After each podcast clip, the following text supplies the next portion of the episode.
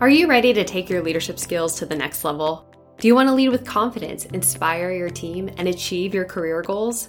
I'm excited to announce Lead Into It is now offering leadership coaching. Picture this 60 minutes of focused one on one coaching that will transform the way you lead. Whether you're a seasoned executive or just starting out on your leadership journey, Lead Into It has the expertise and guidance to help unleash everyone's full leadership potential. With one on one coaching with me, you'll develop powerful leadership strategies, enhance your communication skills, build a high performing team, and achieve your career aspirations.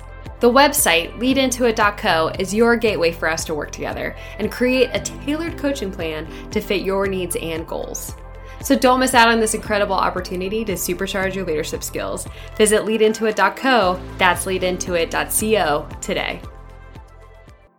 It's time for a coffee break.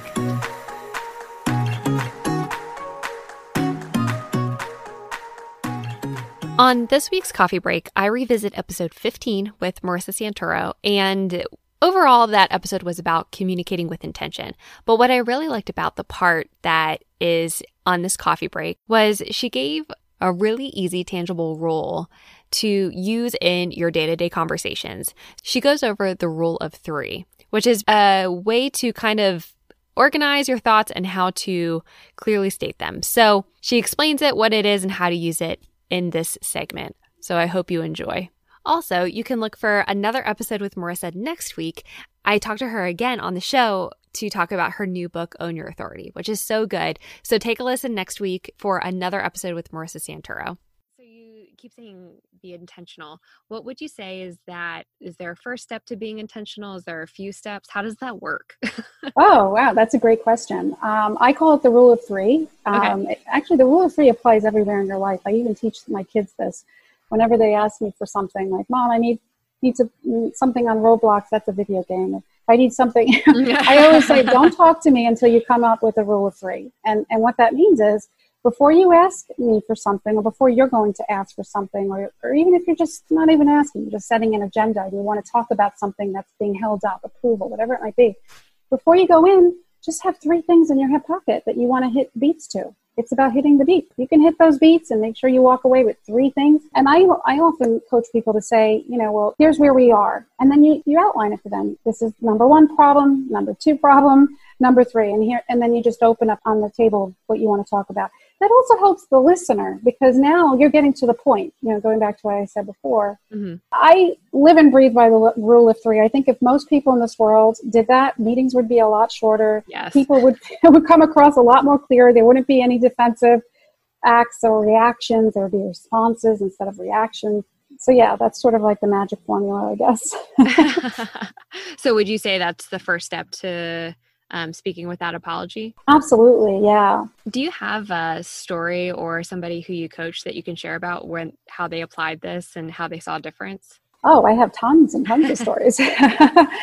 well, I would say, um, you know, just using my last example of, you know, when you're walking into a meeting and you sort of, I, I work with a lot of professionals that, you know, it's a knee jerk reaction. I was there, so I, you know, I'm very empathic to it. But it is so easy for us to put the blame on the other person or the mm-hmm. other team and say, you know what, I really don't feel like my unit is uh, really listening. I don't feel like I'm being heard. My ideas are being, um, you know, jumped on or given credit.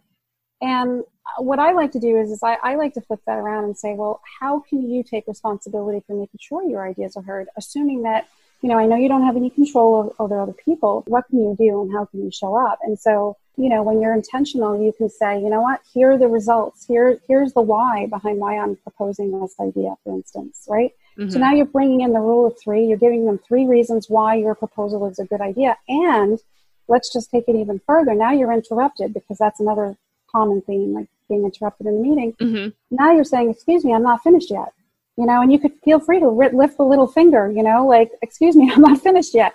You know, a lot of people just allow themselves to be shut down, but just because someone interrupts you doesn't mean they're allowed to keep talking, you know, so there is also speaking without apology, just letting them know, you know, well, let me finish my thought. And it does, it's not confrontational. It's just like, hey, you know, give me some airtime. I had started speaking. Mm-hmm. Um, yes. Yeah, so, I, I had three things that I wanted to talk about. I only got to two. Let me get to the one last one and right. Yeah, I'm almost finished. I have yeah. one more point. Um, it's really important. I think it's going to make it. You know, I think it would. I think this could be impactful. Let's just talk about it. Let's get it out on the table and owning your power. And that's really what speaking without apology is. It's it's owning your power. But a lot of times people confuse the word power with control. Mm-hmm. And I know that there are several. We we know there are a lot of people in this world that abuse power, but power is also influence. And my mission in life is to help you know, develop leaders of influence. And if you want to be a leader of influence, you have to be be willing to speak what you want to say in, in, in as an authentic way as possible but don't don't allow yourself and i really do say that you know in every aspect that you can think of don't allow yourself to be shut down because it's not that they're shutting you down. It's like it's akin to like moving to the back of the room. or, or sort you rolling your chair to the end of the room and, and not even being in the conversation anymore. So that's a typical example. When you talk about this, it all makes sense, but putting it into practice, I, I even hear myself saying this, and I have a military background, and I'm like, I just hear that B word because sometimes it's put on the the and it, for those that didn't ex, I, it's the cuss word. I don't want to say it. Yeah. Um, but yeah. it, the people are being called bossy or uh, the other one, and it's it's one of those things where it's it's a, I would say it leans into a fear, especially for women to be mm. perceived as such. So how do you help deter people away from not thinking that they're going into that perception, but taking back their power? Well, the first way, it's funny you hit on uh, something I wanted to share anyway, um, okay. because the, the first way um, you start speaking without apology, the first step to speaking without apology is to answer one question. And this question will change your life. Before you move into it, before you get on a phone call, before you get in a meeting, before you get write an email, first thing you want to ask yourself is, how do I want to be perceived? Mm.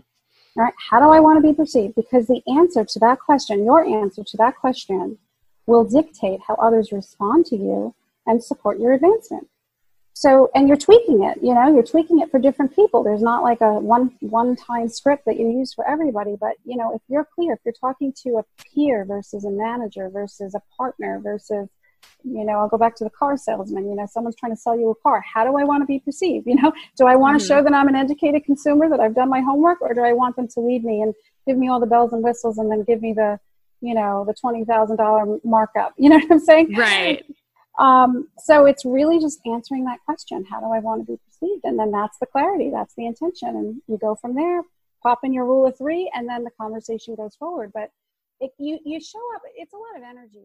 Thanks for listening to another episode of Lead Into It. If you enjoyed this episode, it would mean a lot to me if you would leave a review on Apple Podcast or Spotify to help future listeners. If you want to learn more about the podcast or me, go to leadintoit.co. That's leadintoit.co. Thanks again.